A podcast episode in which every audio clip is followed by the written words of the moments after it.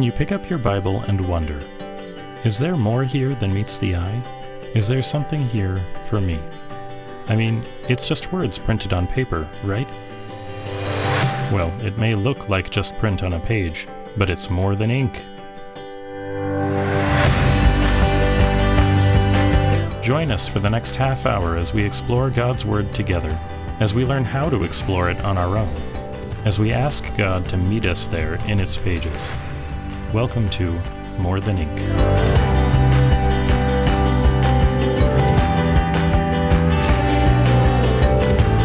One of the delightful things about this season is the expectation of seeing our grandkids. grandchildren. We have a grandson named David. Yeah, but did you know that at Christmas time the title Son of David means something really important? Well, it shows up a lot in the scriptures. What does that mean? Well, we'll find out today On More Than Ink.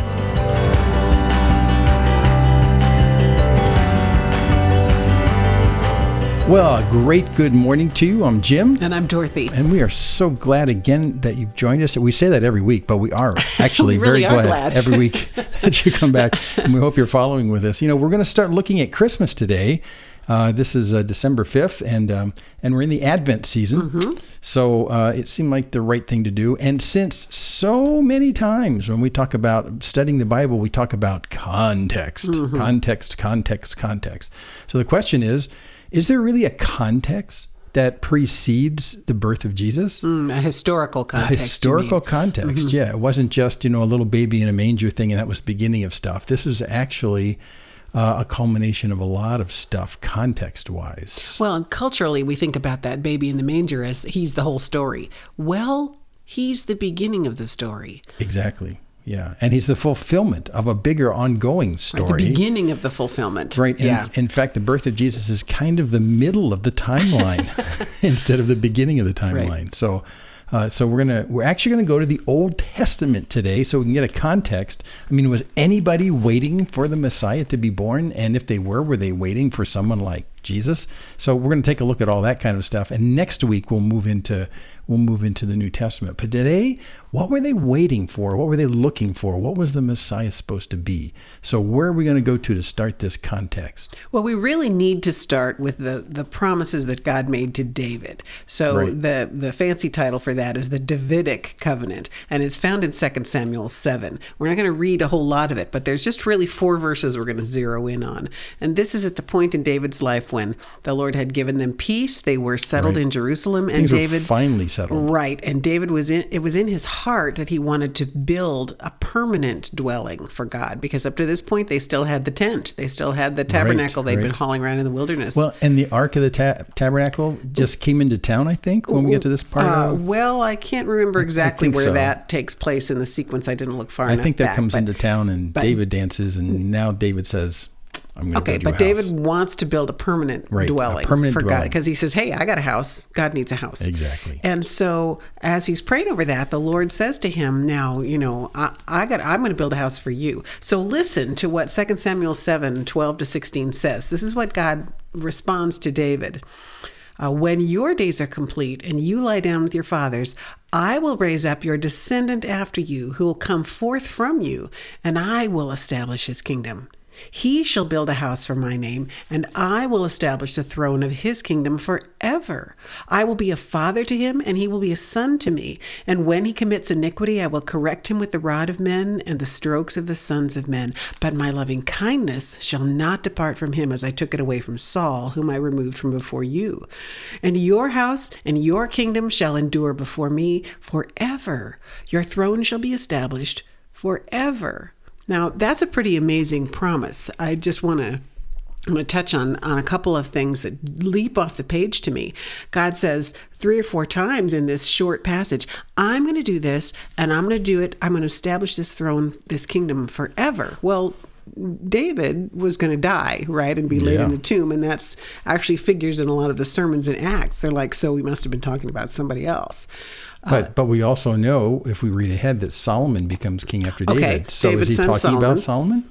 Well, he, he was in the immediate fulfillment talking about Right. Solomon, but Solomon wasn't going to live forever. Forever, right. Right. So, but God says in this promise, I'll be a father to him and he'll be a son to me. Mm-hmm. And then he says, and I'll punish sin in him, but my love will never depart from him. Right. So those things were evident in Solomon's reign. So there was this immediate fulfillment in the next generation. So this passage is kind of Solomon, but kind Okay. of something else too. And it demonstrates a really interesting point about Old Testament prophecies, and that is that there is a dual fulfillment about them, especially the messianic prophecies. It's not either or Solomon or Jesus. It could be actually both Right. simultaneously. Right. Yeah. And we see that also when we look at the Isaiah 7 passage about the virgin conceiving. Right. But right now, let's just stick with this one. So Sure. God's saying, I'm going to establish an everlasting kingdom.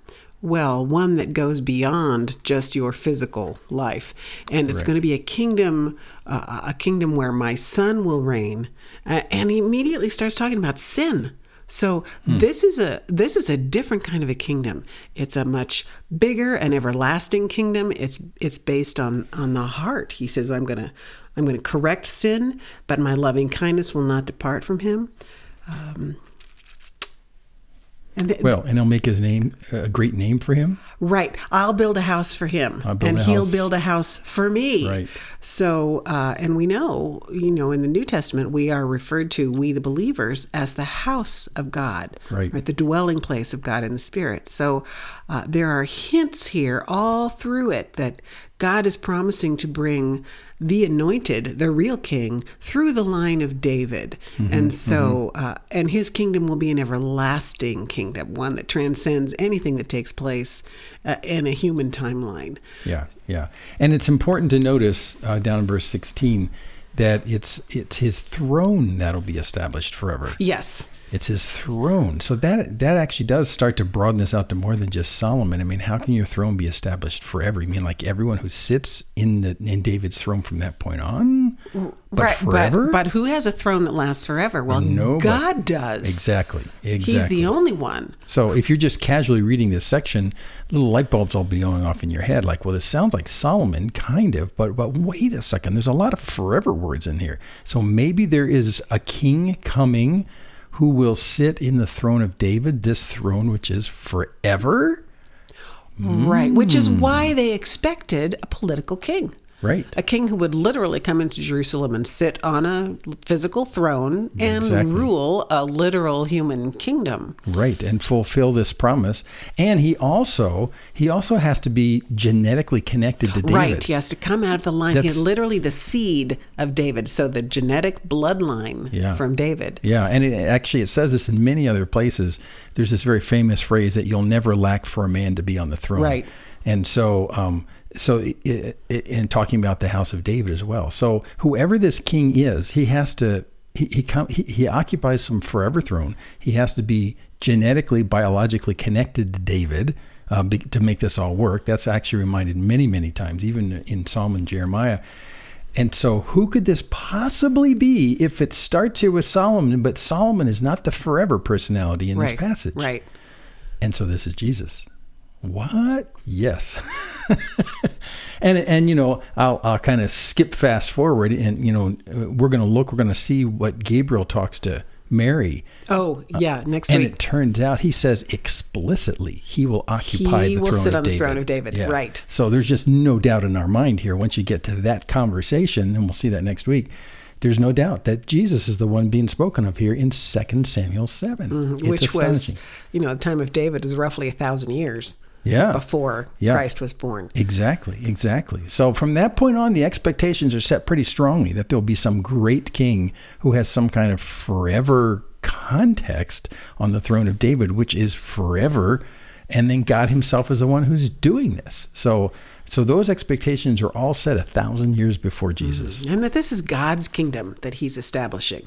Right. Uh, it's not Right. a human kingdom in any form. You know, as we talk about the kingdom perhaps in the next couple of weeks, uh, it occurred to me when I was studying the parables that the kingdom, life in any kingdom, depends upon the character of the king. Right. Right. Right. right. So uh, we know that David was not a perfect king. Solomon was not a perfect king. Right, right. But they both serve as types. This is a, a word that theologians use or Bible studiers use to describe a, a person or an event or a thing that is a picture. It's, It's a kind of like. it's a fulfillment or it's a it's a pointer say you know this greater spiritual reality is like this thing and so you'll run across that term type in the new testament actually often in hebrews Yeah, but yeah. um Mm-hmm. so there's this dualism that's going on often in the scriptures, and you'll say, "Well, is this thing that's being talked about is it A or B?" And you can often say, "Well, it's actually It's both, both. simultaneously both, because the one prefigures the other one." Yes, because we're talking about real human people at a real place at a real time in history, and yet they were indicators, pointers. They were playing out a greater spiritual reality that we can look back on. Yeah, and for those of us who are a little thick and slow thinking, it's it's nice to have an example so you can say, "Oh, this Jesus guy, he's like David, the mm-hmm. great king." Mm-hmm. So um, that's just a helpful aid for the rest of us as well. So, well, now there's other places in the Old Testament that point to this one that's coming, but don't don't miss the fact that coming out of the bloodline of David is a very important thing. Mm, and they were still debating it even at the last week of Jesus' life when he was in Jerusalem teaching. And he actually asked the question, you know, how is it that when David says, the Lord says to my Oh, right. Lord, sit at my Sit at my right, right hand, hand, then right. how is he the son of David? I mean, they were still trying to figure that out. Right, right. Um, and- so it was a subject of much discussion in Jesus' because time. they thought that passage was all about David. And he says, it can't be. and because there was this Read it. huge messianic expectation of a physical political king. Yeah. Uh, you know, we live in a time when a lot of the Christian church in, in our country has placed its faith in a political system. Yeah. And so there are a lot of um, hmm, a lot of places to apply Oh yeah.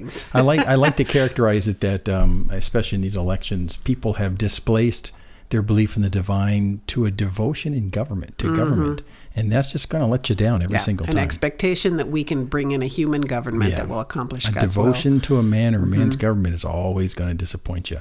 Okay, so let's fast forward. Are there more passages as we work our way in time from a thousand years before Jesus? Oh, there are so many now. Some of you probably have already played on your on your musical device, the Messiah, right? And so you know these passages, but you don't always know where they're coming from. You You've know the words, you've heard them sung. A lot of you know, maybe you've even been to a Messiah sing already this season, and you've sung these passages. Yeah, and these serve to be signposts in the Old Testament Mm-hmm. to what the Messiah would be. And so, you know, Handel put it into the music, and there you go. But these signposts are important. Well, and we're just going to kind of pick the easy ones, the ones that easy are so familiar to everybody. Yeah, yeah. Well, you want to start with Micah, or you want to go earlier than that, Well, I or Isaiah? uh, we don't know what we're doing. Well, no, I love the Isaiah passage. Let's start with that one, Isaiah seven fourteen. Isaiah 7:14. Uh, and the context again here has an immediate fulfillment in the time of Right, Isaiah right. when he's saying to the king, you know, something's going to happen right now in your seeing, and that's going to indicate to you that the Lord is with you. But Isaiah seven fourteen says, "Therefore the Lord Himself will give you a sign. Behold, a virgin shall conceive and bear a son, and she shall call his name." Emmanuel, Emmanuel. which then the gospel writers pick up and translate for us God with us. Yeah, in case you missed what that means. Right, in case you didn't get it. Now, in the historical time of Isaiah, that would have meant within the next three years, in this period of time that a child would be conceived, born, and um, Mm-hmm. and weaned. Uh, it's going to be very evident that God is with you. The event that you're expecting is or is not going to happen because of this because of this child's birth. It's, it's going to be like a physical playing out of it. But the New Testament writers said, oh, well, that clearly is actually talking about Jesus. They connected it for us. Right. Yeah, in Matthew's gospel. Yeah. So what is it about this? That's the sign part. The Lord Himself will give you a sign, and the sign is a virgin shall conceive. Right. And in the context of Isaiah, I mean, that's just a run of the mill word for a young girl. exactly. Exactly. And so there's been lots of debate about this from scholars. Look at this. Well, it just means young girl. Well, then how is it a sign if a young girl Right. conceives? Is that's not a sign? Right. But it does. It's the word is also duly used for for virgin as well. So it's rightly it's rightly defined here as virgin because there's a sign, and a virgin will conceive and bear a son. Wow, that's just craziness. Well, we're going to talk about that in more detail next week when we talk about Mary and and the song that she sings, which the Oh, the song. historical title for it is the Magnificat, but uh, you know that that's a, a Latin word. Yeah, you might want to pre-think if you were Mary and you just got spoken to by Gabriel of everything that's going to happen, what would be the words out of your mouth? And they probably will not match what you'll read when you go to Luke one. it's it's really astonishing. It's astonishing. But then, but but then you call his name Emmanuel. You call his name God with us.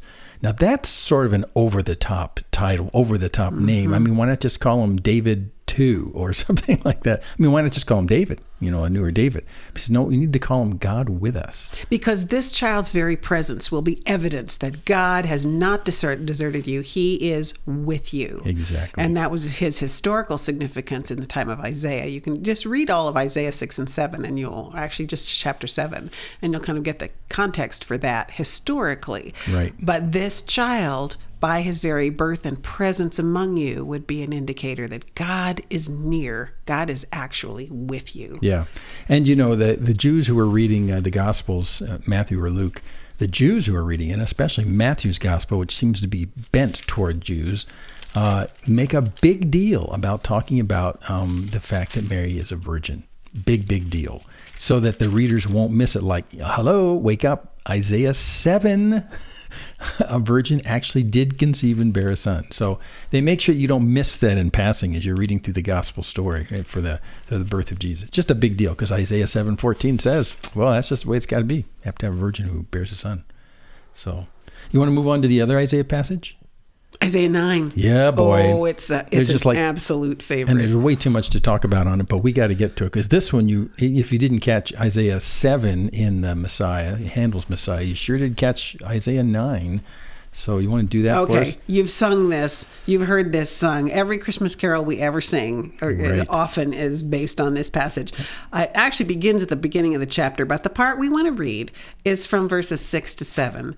Uh, For a child will be born to us, a son will be given to us, and the government will rest on his shoulders. Right. And his name will be called Wonderful Counselor, Mighty God, Eternal Father, Prince of Peace. Mm-hmm. There will be mm-hmm. no end to the increase of his government or of peace on the throne of David and Oops. over his kingdom There it is. to establish it and uphold it with justice and righteousness from then on and forevermore. The zeal of the Lord of hosts will accomplish this. So, this is actually a restatement of the Davidic covenant, but it's added some more detail about the actual identity of this one. And this is five centuries after David and five Right. centuries before Jesus. Right. Yeah.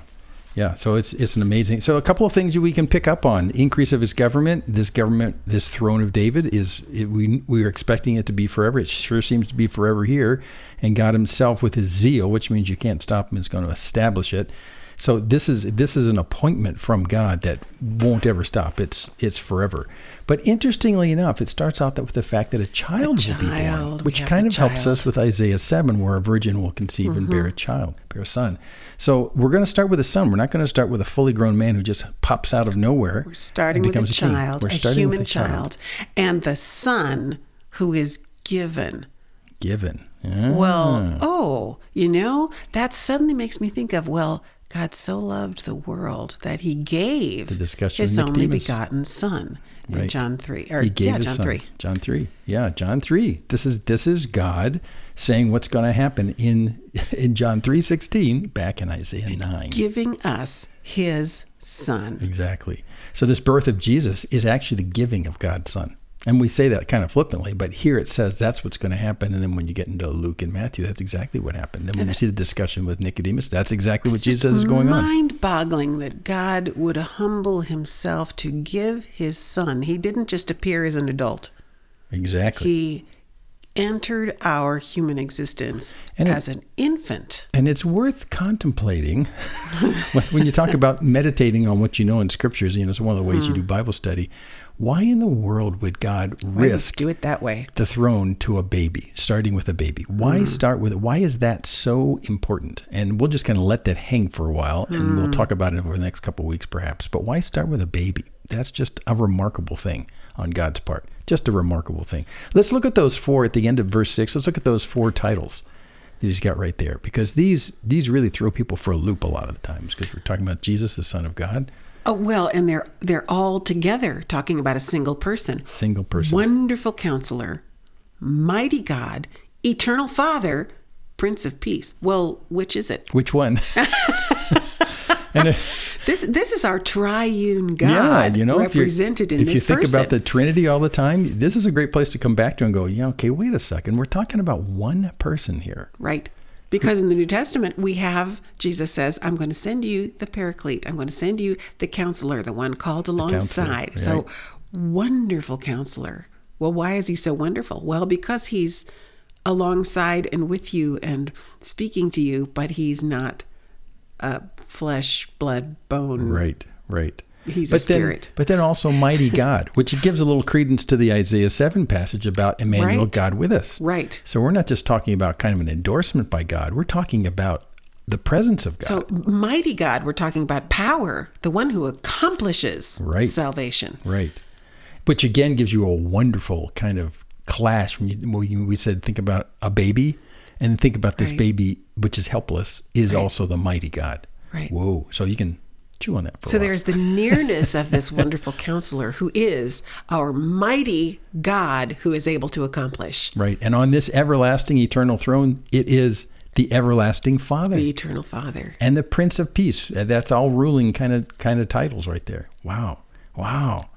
Wow. Well, the prince who rules in peace, who establishes peace, and this idea of establishing peace runs all the way through the scripture as part of God's original statement to his people I'm going to establish you in peace. Yeah. That comes from the Aaronic covenant in number six. So I hope we'll do an entire conversation about that blessing at a future time. Maybe another time. Yeah. yeah, we can't do it today. Because we're, we're already running short on time. We, we need to hit Micah.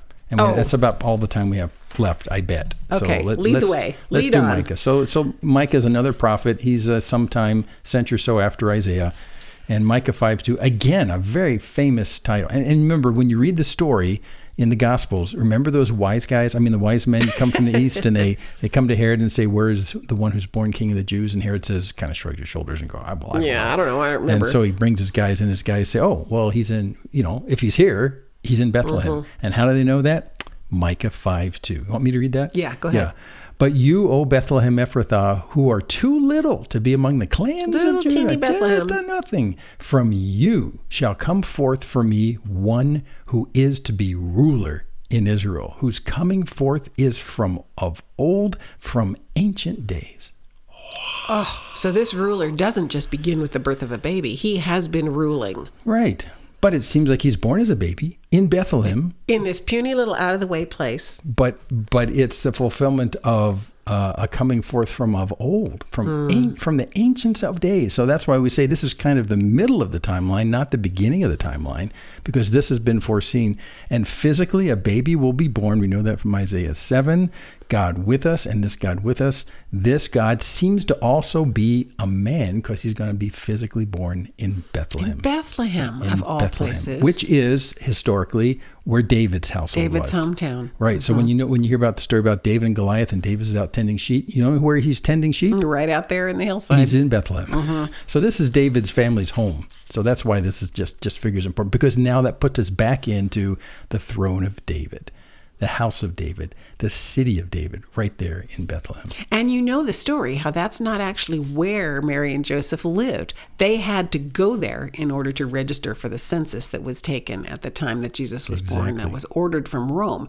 So, you know, they lived up in Nazareth and they had to make the journey down to Bethlehem. Yeah. And Mary, probably as a result of three or four days on a donkey, goes into labor. That would do it to me. They're there in, oh, really? Well, they're there in Bethlehem, which is astonishing. But it's so important. I mean, Mary and Mary and Joseph both have the lineage to qualify for the house right. of David. Which is why they have to go to Bethlehem. which is why they have to place. go to Bethlehem, right? But and but still, it's fascinating. We were reading in John where the people were saying, "Well, wait, this guy can't be the Messiah because he didn't come out of Bethlehem." right. They didn't know that he'd actually been born there and Right. relocated to Nazareth after after he was born. But they knew the prophecy. So Jesus is born in Bethlehem, thus again fulfilling the prophecy for the coming of the Messiah. So there it is in Micah 5 2. So we know who he is, what he's all about. He's going to start as a baby and he's going to be born in Bethlehem. And yet this is the fulfillment of a plan from Ancient of Days.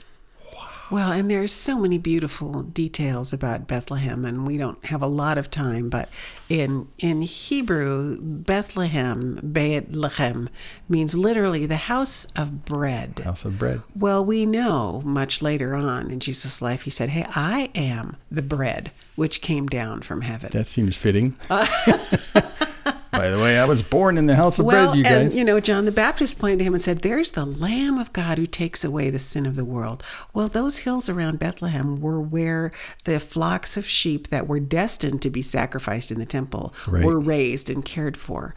Uh, there's so many beautiful details in this Bethlehem picture. Lots of stuff. I did a whole study a while back on the history of what happens in Bethlehem, and uh, it, it's pretty rich. So, it, it and it is a nothing place. That's why he says, you know, uh, you, O Bethlehem Ephrathah. Ephrathah was kind of a regional kind of family name.